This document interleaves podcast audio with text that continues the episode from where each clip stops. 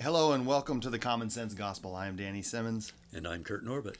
and we are looking at the title, The Importance of Genesis today. We want to thank all of you for joining us as we enter into this study, looking at the book of Genesis, the great importance of it, the value of it for those of us who love the Lord and believe in His Word. Uh, what great things that we can find there. And, and we want you to know, too, as listeners, that uh, we, Kurt and I both, uh, pray for you. We have prayed for you and continue to pray for you, uh, trusting that you are listening at some point to these podcasts, that we're obviously very excited about that. But we are truly grateful that you've decided to be with us, and we hope that this study is a blessing to you. Uh, Genesis 1 is the biblical account of creation. We believe that all scripture is given by inspiration of God, and, and we see that in 2 Timothy 3 in verse 16. And so God's creation account is 100% correct and it's 100% trustworthy. The first verse of the Bible, and as I read this, especially if I'm using it for a sermon or a lesson, um, I do try to share with people that it, it potentially is the most offensive verse in all of Scripture. And that's I like that approach because you could go to a certain place where a passage says something that you just don't like. You know, it says something about me. God says I'm in I'm in error here. I shouldn't be doing this. So so that's offensive to me. But no, no, it all starts Genesis 1 1. It is the most offensive verse in the Bible. It says in the beginning God created the heavens and the earth. And the reason why that's offensive is because we've just been told that God created the heavens and the earth. And now all of us know that we're not him. Hmm, yes. So it's his earth, it's his creation, it's his will, and that is a very tough pill to swallow for most of us. Yeah, we want to be like him. We want well, we want to be him. We we want to be our own God.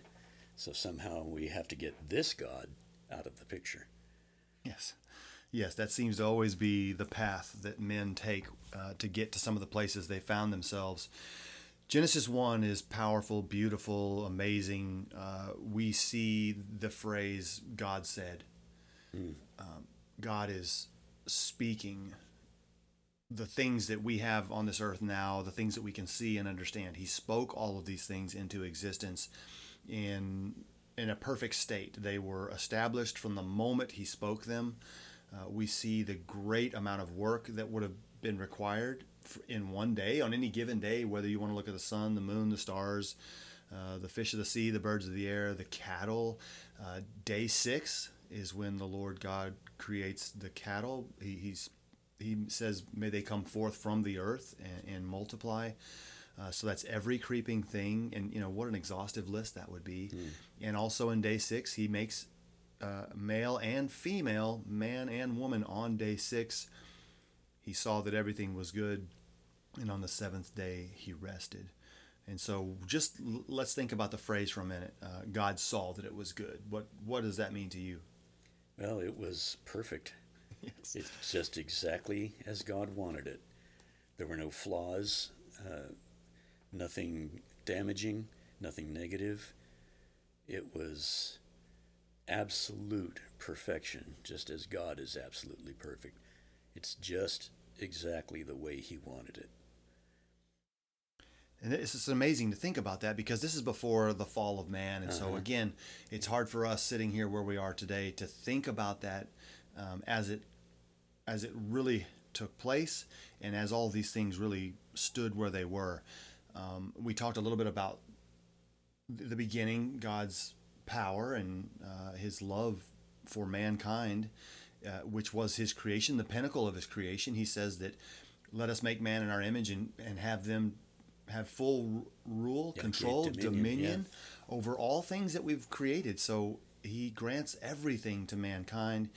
And, and then even in the just a little bit of time we have in Genesis chapter one and two, God tells us about uh, his planting of his garden, which to me is an amazing thing. Uh, we all have seen beautiful gardens. We've seen beautiful flowers and roses and arrangements. Uh, people work on this stuff as, as a career to, to make plants grow stronger and, and be more healthy and, and flowers to d- be different colors and but this is not man planting a garden somewhere with everything that he could get that was the best of the best, which would be great. This is God in a state of in the earth state of perfection, planting his own garden, and then it tells us uh, he placed that garden in Eden, and then he sets man in the garden. So again, it shows great love for Adam, and and uh, I think about God a lot about his role in that, putting the things he wanted in his garden, and, and you know, none of that was for him, it, because he made it from nothing. So it it can't be for his entertainment, for his joy, or because he needed an apple or he was going to pass out. You know that God is a spirit. God's eternal. He doesn't need food. So this everything he makes, you I can just see God saying, "Wait till Adam Yeah. pulls Yeah. one of these bad boys off the branch, you know, and, and sinks his teeth into this. I mean, everything was designed, done, accomplished for man, and that that if we didn't talk about anything else, that's why Genesis is so important because it puts us in our proper place in, in all of God's creation and in His order, doesn't it? Yeah. In fact, we we get a, a hint. You you mentioned uh, God giving us control. He gave us dominion over His creation, and God. We see the, the nature of the relationship between God and man because God recognizes and appreciates that dominion. Because who does He give the job of naming all the animals to? Adam, that's right. God didn't do it. He could have just said, okay, here they all are. They've all been named. He gave that work to Adam because that was Adam's dominion that he had given to him. So God respected the position that he gave to man and didn't intrude on that. So it, it to me that says a lot about how God views us and what that relationship is supposed to be. He's given us certain responsibilities. He expects us to carry those out, but he lets us do it. He doesn't jump in and do the job for us.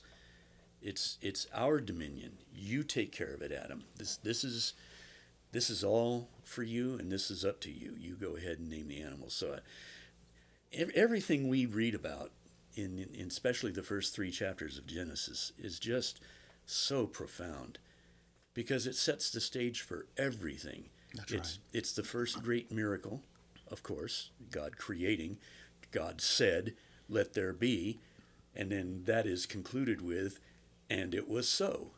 So, what's God doing? He just says, "Let there be light." Bing, there's light. It was so.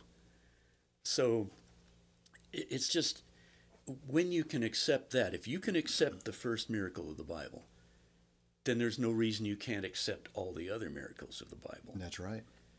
which is one reason why this miracle is so vehemently denied. Because you, it's like like I said, it sets the stage for everything. Who God is, what He is, who man is, and what He is, the proper position of both in relation to each other. Hmm. And then we look at the opposition, the just the flat out 180 degree, degree denial and rebellion against everything God says in these chapters to try to get away from that and be our own God and try to elevate ourselves. But while we're doing that, we actually lower ourselves Yeah. more and more. We degrade ourselves. That's right. it always works that way. And I, naming the animals, uh, another interesting thing about that, I think it speaks of a- Adam's capabilities and his intellect. The day that he's created, the animals are set before him. He names all of them. And Eve is made. A deep sleep comes over him. Eve is made, and he names her too, as he's still Yeah. still going going at it, naming things. Uh, he names her woman because she is bone of his bones and flesh of his flesh. She's made from him. And as you mentioned, I, I never thought about that, but God being consistent in let them have dominion, and now this because this is yours, because you have dominion, it all of all in its proper place. You should be naming these things. And Adam, we don't want to make the mistake of thinking that you know he went to school for for 12, 15, 18 years to learn and understand how to name what names are, how do they apply, you know, what species are we looking at. He seems to inherently know all of these things. God breathed the breath of life. It's literally the breath of lives into Adam, and Adam is perfect. Yep. And he's, able to do this. He's fully formed. He's a mature Man. human man.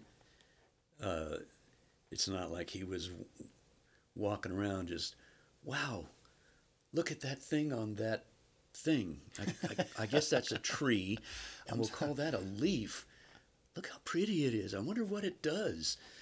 No, he if he was created fully formed, then his intellect was also fully formed.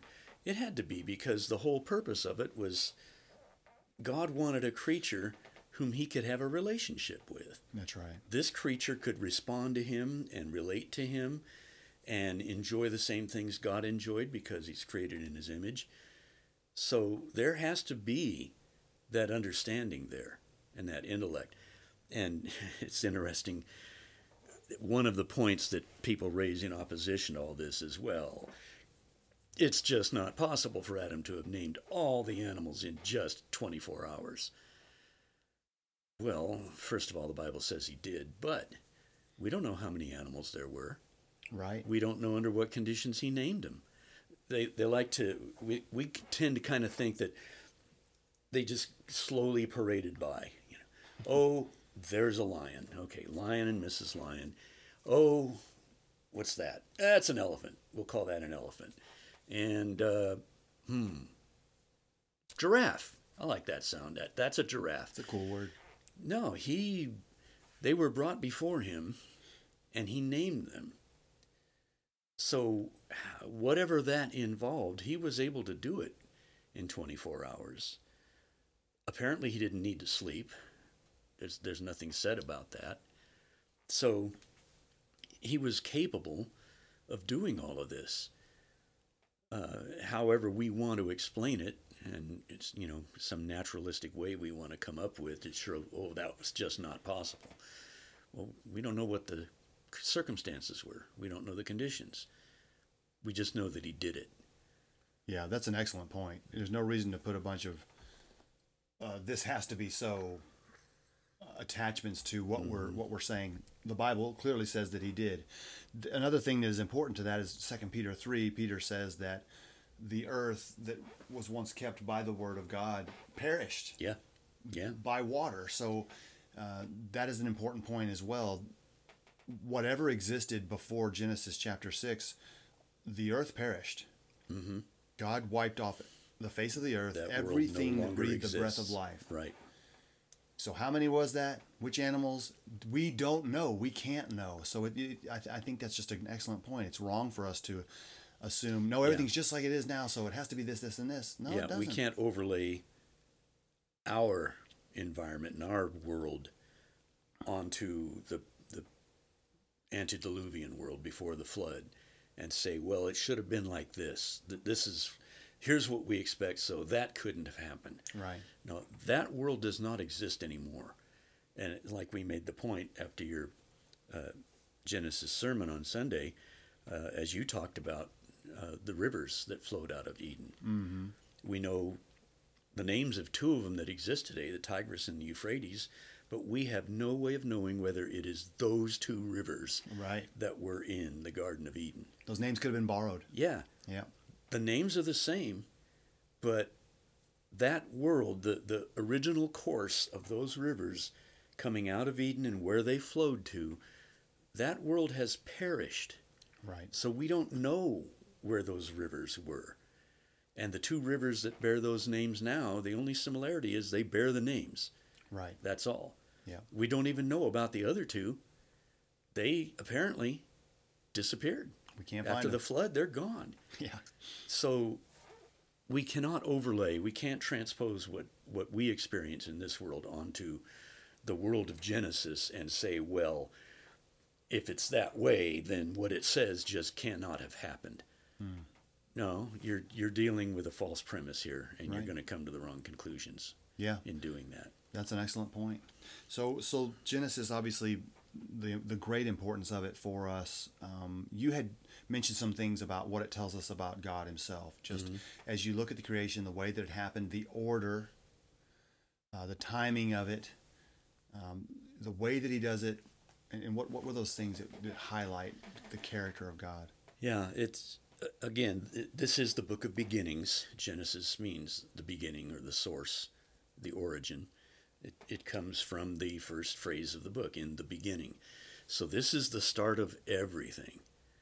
This is this is the beginning of of man's relationship with creation, with the universe.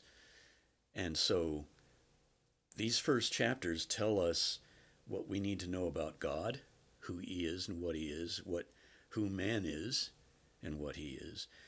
And so when we look at this, we, we can immediately see several things about God illustrated for us here. Obviously, his created creative power, the the tremendous power that he has to simply say, "Let this be," and it is. Mm-hmm. It's it's done exactly how he wants it. It doesn't have to develop. The light doesn't have to kind of start up and then it gets brighter and brighter and then it has to travel across the universe. No, there's light. It there it is. Yeah. So we see this creative power guided by wisdom and, in, and an intelligent planning. Uh, the Bible tells us that even before the foundation of the world, before this, the, the offering of his son Jesus Christ was already planned. Because he knew he was going to create man in his own image. Therefore, that creation in his image was going to be able to choose, and God had to put in place what he was going to do if made if man made the wrong choice. So everything is created good, man has it perfect, and God says, "Here it is." There's only one restriction. One. You so now you here's a choice before you, and if you choose wrong, which we know they did, here's the plan I've put into effect. So here's a being who can intelligently plan, which for us is far into the future. Uh, he is a being who appreciates beauty because once he was done making everything in the garden, he said, "This is." He pronounced it good. That's right. This is pleasing to him. He approved of it. And then when he got done creating man, it was very good. Because here's here is everything I was working toward. All of this is for this creation. I've made man in my own image out of the dust of the earth, and it, everything is very good, except for one thing. It wasn't good for man. There was no other creature like man, which speaks to the nature of man. yeah. So we we see a God here who is also compassionate. He provides everything for the man. When man sins, God tries to get him to come back. When Adam and Eve have sinned and then they hear God the voice of God walking in the garden in the cool of the day, beautiful passage. What do they do? They hide because they're afraid of him. Yeah. And God says, Where are you? Well, God knew they were over there behind that bush. So he wasn't seeking to find out where they were. He wanted them to consider where they were, and not that they're behind the bush. Now you're afraid of me. You're hiding from me when we used to walk together in the garden. Hmm. What is going on here? What's the problem? What are you afraid of now? Why are you afraid of me? Exactly. So God just doesn't, oh, you've sinned, it's all goodbye, we're starting over. He tries to get them back. That's a compassionate and a loving God who patiently then brings, starts his plan to bring them back to him. So we see a, a tremendous picture of who God is, what he is, what, what his characteristics are. And therefore, when we look at man created in his, in his image, we can understand that doesn't mean that God has two arms and ten fingers. Uh, that fortunately he has opposable thumbs, so we have that advantage. no, he's not a flesh and bone being, as Jesus indicated in the Gospels. In, in John 4, he says, God is a spirit. And then in Luke, he says, a spirit does not have flesh and bones, as you see me having. So, God is not a material being. Uh, if he was, and he created man and then woman in his image, if if that means there's a physicality there, then which one is God? The man or the woman? Or is he both? Or neither? Or what what do we do with this? Well, he's not material. We are created in, in his image in the sense that we can think. we can appreciate beauty. We can make choices. We can design things. We can think abstractly Mm-hmm. because we can consider a place called heaven that we cannot see, we cannot touch it, we can't experience it. We don't know where it is. All we know about it is what God has told us. But we can consider that. And he wants us to. Yeah, and He wants us to do that. We're self aware. A cow doesn't know, oh, I'm a cow and I'm enjoying myself out here eating this grass. we are the only ones who are aware of ourselves that here I am, I exist, and I can do these things. I can think, I, I can behave in a certain way. Uh, we have emotions Yeah. which the other animals don't have. You don't hear animals laughing. Well, Fred over there just told a great joke. I like that. It's another one of those cow jokes, though. We got to be careful. no, and the animals just exist. But we can feel anger. We we can be sad. We can be happy.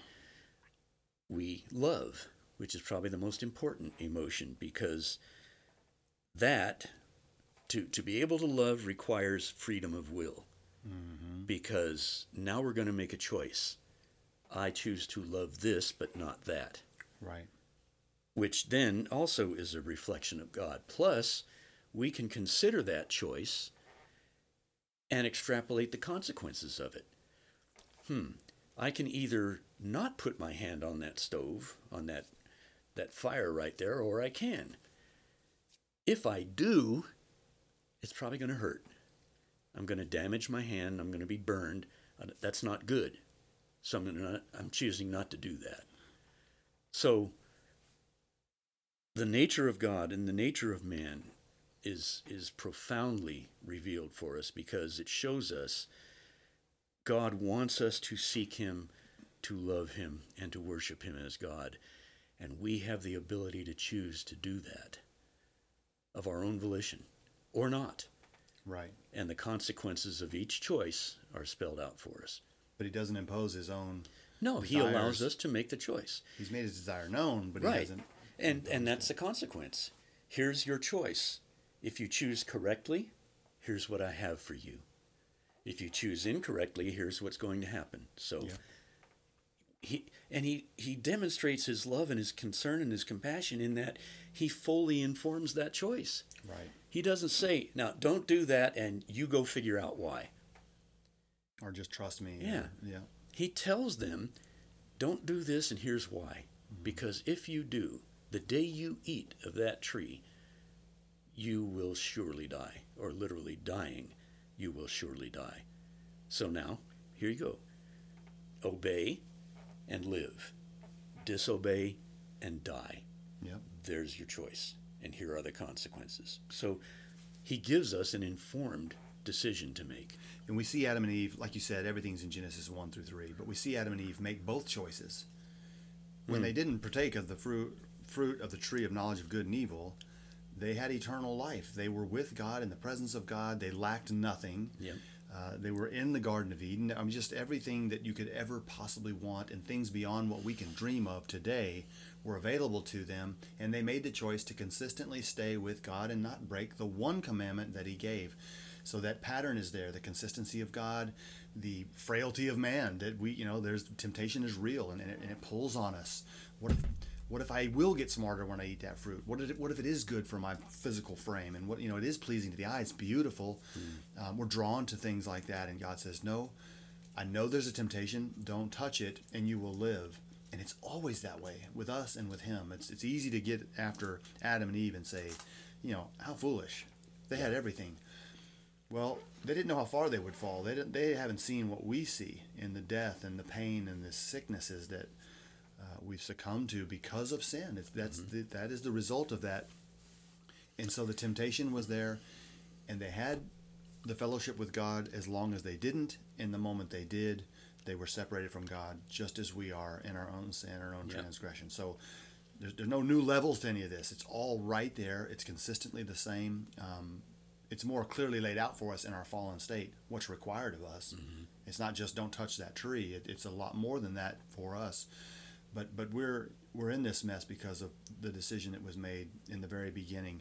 And I think using the last few minutes that we have, I wanted to I want to talk a little bit about the damage uh, that comes on a people, an individual, any group who decides that the Bible, Genesis 1, 2, 3, the book of Genesis, uh, can't be trusted, isn't accurate.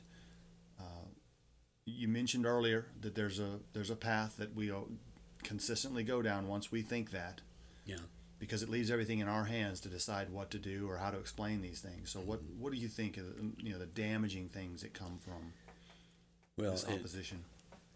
It, it's it's uh, that's a good question because for some time I've been working on a on a paper or just putting my thoughts together of the tremendous influence that Charles Darwin has had on our world.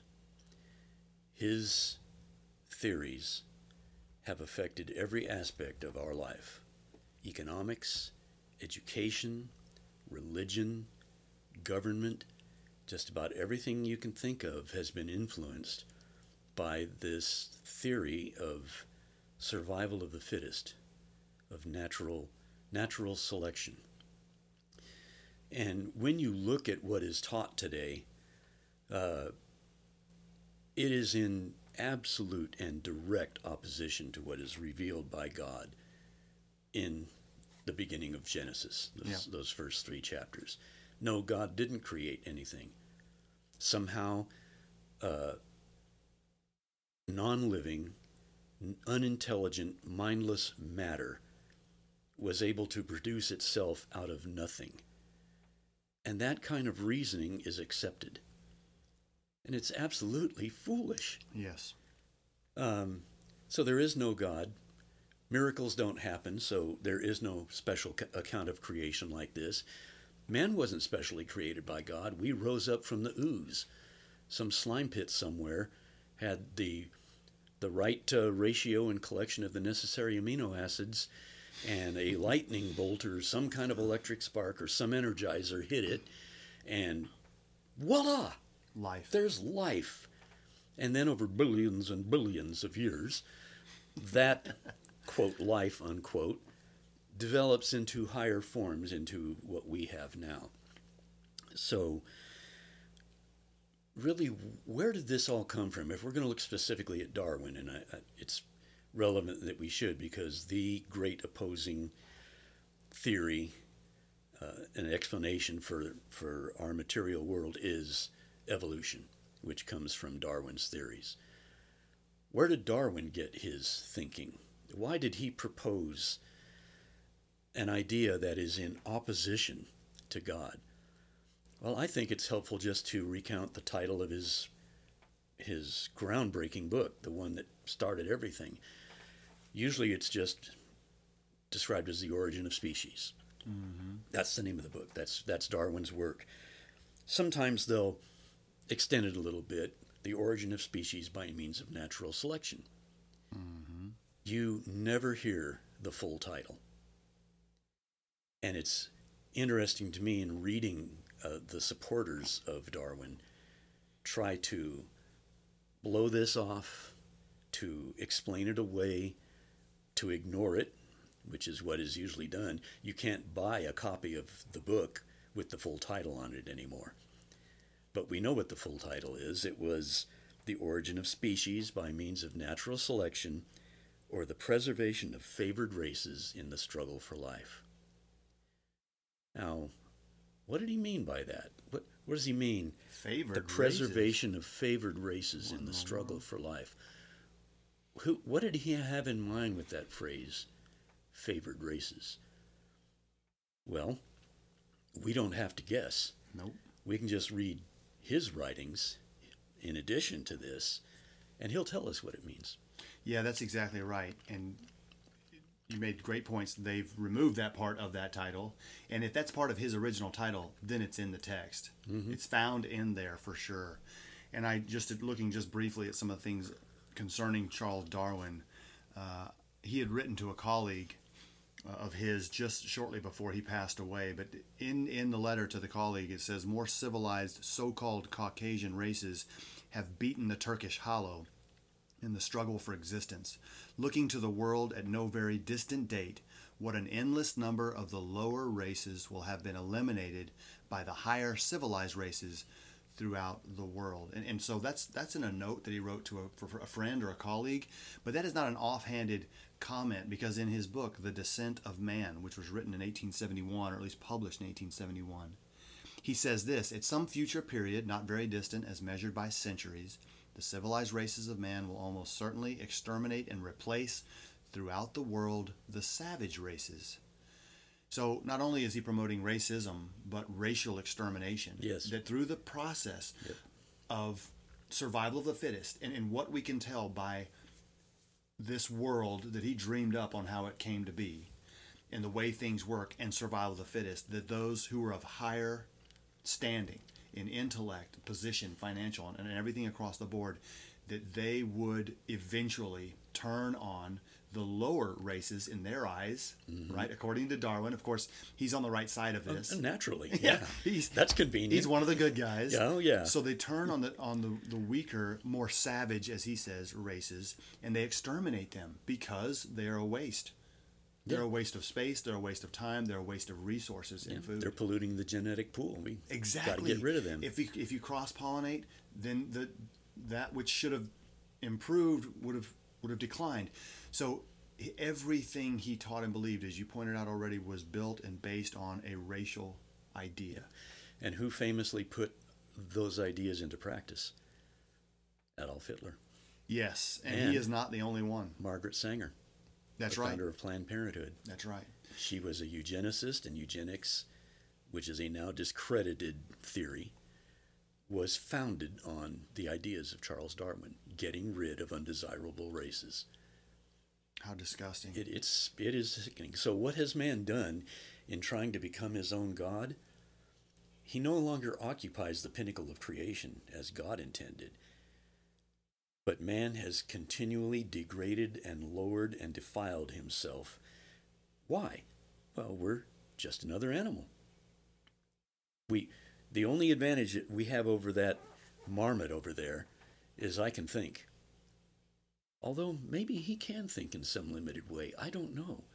I should try to communicate with that marmot. Well, you know, if if we think we're animals, then we're going to act like animals. yeah, it gives That's us what permission. we are. That's right. Yeah. And we're on So- top of the pile, so we can do whatever we want. Yeah. So now I am my God, but what kind of God am I? Well, basically, I'm my own idol. I set up my own will and I subject myself to my own will and I do whatever I want. Yes, And and I, I, destroy myself in the process. from the perspective looking from God's side of this, that he he said that he gave man dominion over all of the earth. If man relinquishes the position, the role he's supposed to play in God's creation, as he has gladly done, you know, I'm, I'm equal to the animal. We're all brothers and sisters according to this uh, naturistic idea and the teachings of Darwin, and you know, all- of this stuff as it comes out from that place then you then you have and again just the way it the way it ripples out you have men giving up their position in the home as the spiritual leader.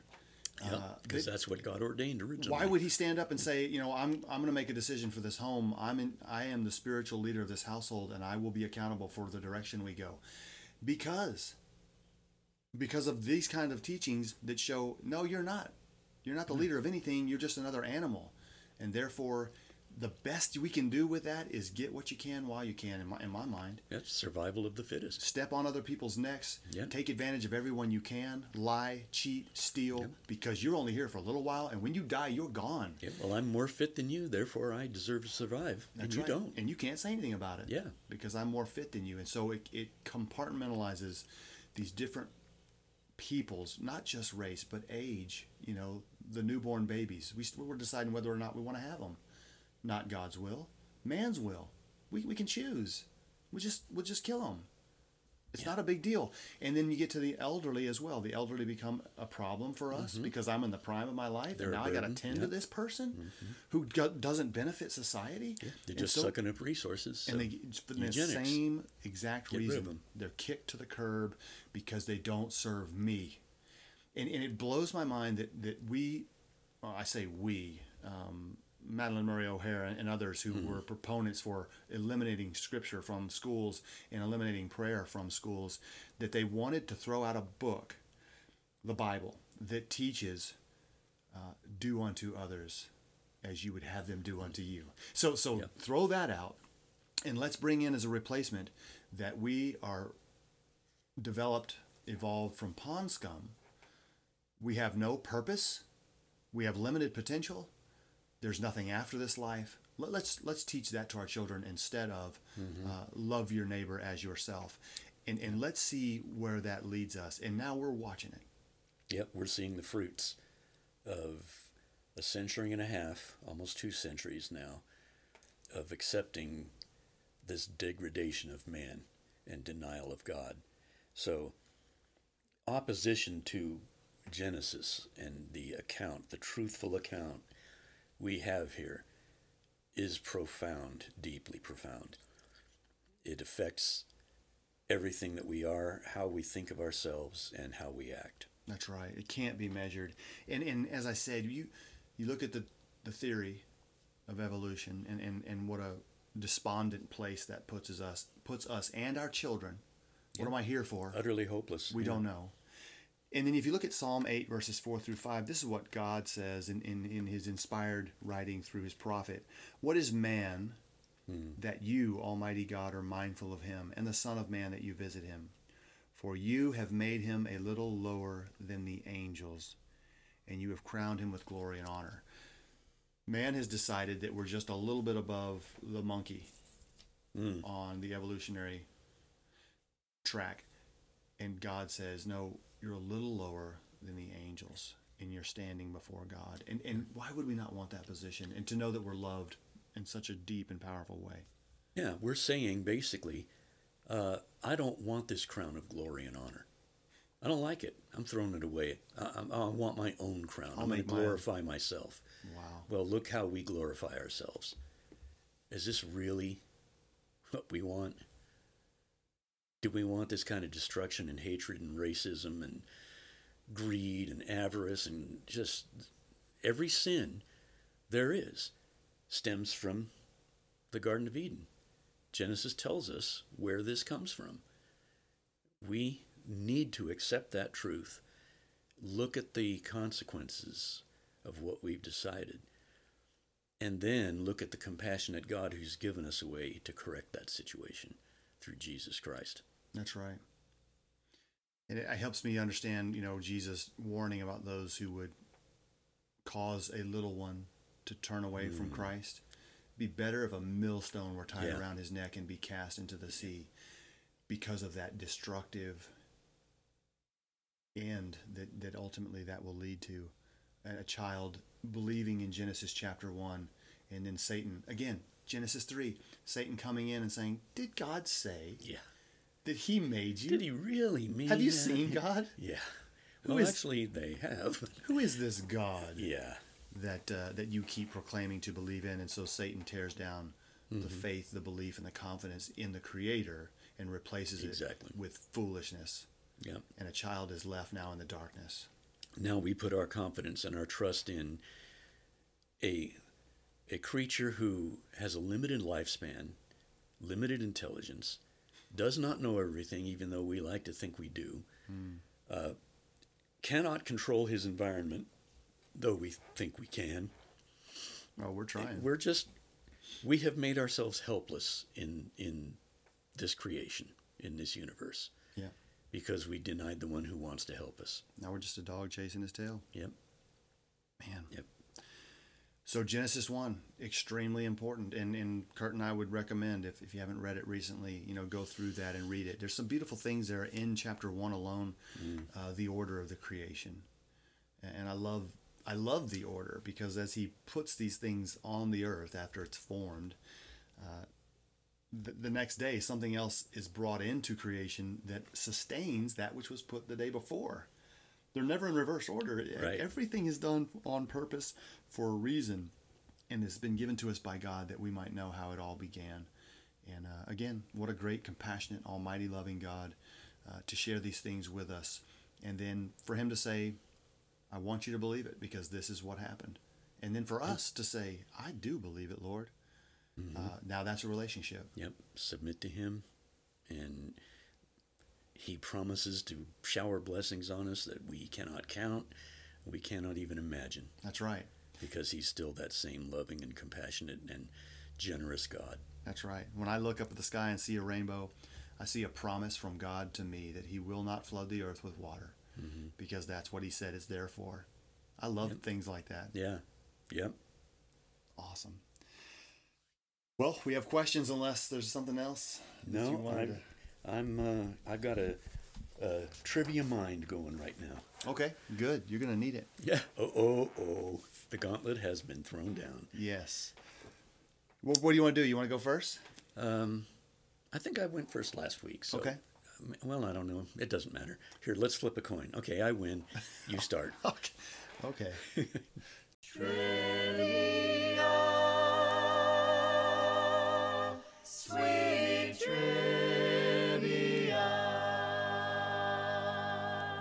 So this is from the book of Judges.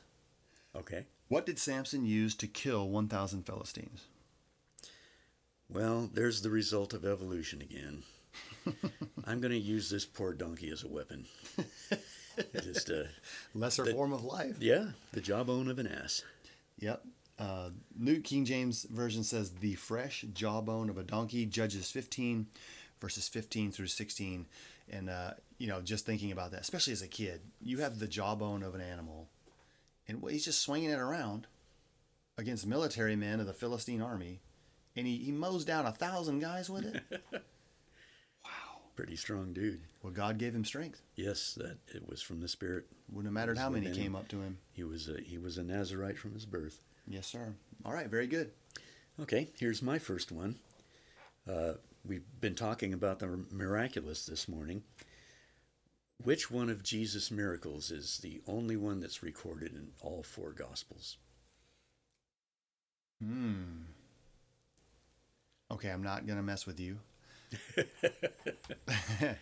Only one of his miracles. Is one of his miracles. You're trying to qualify this. Yeah, it's- because it's the virgin Jesus' birth, miracles. Right. Yeah. It's it it's The one of. Jesus' miracles that he performed. it's the feeding of the 5,000. You got it. There it is. That's amazing. Yep. Matthew Awful. 14, Mark 6, Luke 9, and John 6 tell us about the feeding of the 5,000. Interesting as to why that's the only miracle that's in all four Gospels. I'm telling you. Once There's you have a fact there. like that, I mean, you should be compelled to yeah, read I that wonder- and say, wonder- what's this here? must be important. And not only that, Jesus will reference it with his disciples down the road later Yeah. when they say, he's upset because we didn't bring bread. Don't you remember how much we had left over when they fed the 5,000? Yeah. That's right. So we know there's a lesson there for sure. Mm-hmm. Okay, second question for you, and third question for the whole world. Psalm 23 and verse 4 begins by saying, Yea, though I walk through the valley of the shadow of death, I will fear no evil. What reason does the psalmist give to show why he will fear no evil? Because God is with him, and That's his right. rod and his staff comfort him. Very good. That's bonus points for Thou art with me. Yep. Psalm 23 and verse 4. Uh, thy rod and thy staff, they comfort me. And God gives that beautiful promise to us uh, in Hebrews 13, verses 1 through 3, when he says, I will never leave you, nor will I ever forsake you, That's right. so that I may confidently say, What is man? What can man, or what do I have to fear? Who is man? That, uh, who, what can he do to me? You can't. There, I butchered the passage. A beautiful promise from God. So, if God is with us, what is there to be afraid of? We don't need to be like Adam and Eve and go hide behind a bush Nope. because we're afraid of God. If God is with us, who can be Yep, against us? He's with us. He wants to be with us and wants us to be with Him. Okay, here's the last one. Uh, we'll see how you do. uh, what figure in the Bible is noted for his dreams and his ability to interpret others' dreams? It's got to be Joseph. That's the one. Sometimes people might think of Daniel, Yeah. but he didn't interpret his own dreams, or he. We're not told of the dreams he had. He had vis- he was given visions, but Yeah. we don't read anything about his dreams. He certainly interpreted those visions, the dreams of others, like King Nebuchadnezzar. But Joseph is the one who had his own dreams. Uh, Genesis 37, he saw all the he saw 12 uh, or 11 sheaves of wheat bowing down to his sheaf. Then he had the dream of the sun and the moon and the stars bowing down. Uh, and Abraham, or not Abraham, Jacob. Jacob, thank you. Thanks for not asking who Joseph's father was. uh, Jacob understood the significance of that dream. He kept all these things in, in his remembrance, Yeah. even after rebuking him. And then, of course, we read about him interpreting the butler and the baker's dream in Genesis 40, and then Pharaoh's dream in Genesis 41. So, Yep. Joseph, the, the one of the outstanding examples in the Old Testament, noted for his own dreams that were fulfilled through the providence of God, and in the dreams that he was able to interpret for others. That's right. And he gives God the credit. He said, Is God Yeah. not the interpreter of dreams? That's right. He's he is the one who gives understanding in these things. So always giving God the glory. Yeah, he's a great, great character in the Bible. Very good. Well, we want everyone to, to remember and continue thinking about the, the great importance uh, of Genesis, the book of Genesis as a whole. Certainly, Genesis chapter 1, 2, and 3, that everything we could get ourselves into is somewhere in Genesis 1, 2, and 3. Mm-hmm. And obviously, God's wisdom and his love for us is also tightly bound to Genesis chapter 1, 2, and 3. We thank you very much for studying with us today, and we hope and pray this is beneficial to you, and that as this podcast ends, you will go on walking in the light as He is in the light, honoring God with your life and with your words and the time you spend with those who are around you, uh, showing your great love, your mercy, and your compassion for your fellow man, simply doing our best to be a reflection of Almighty God.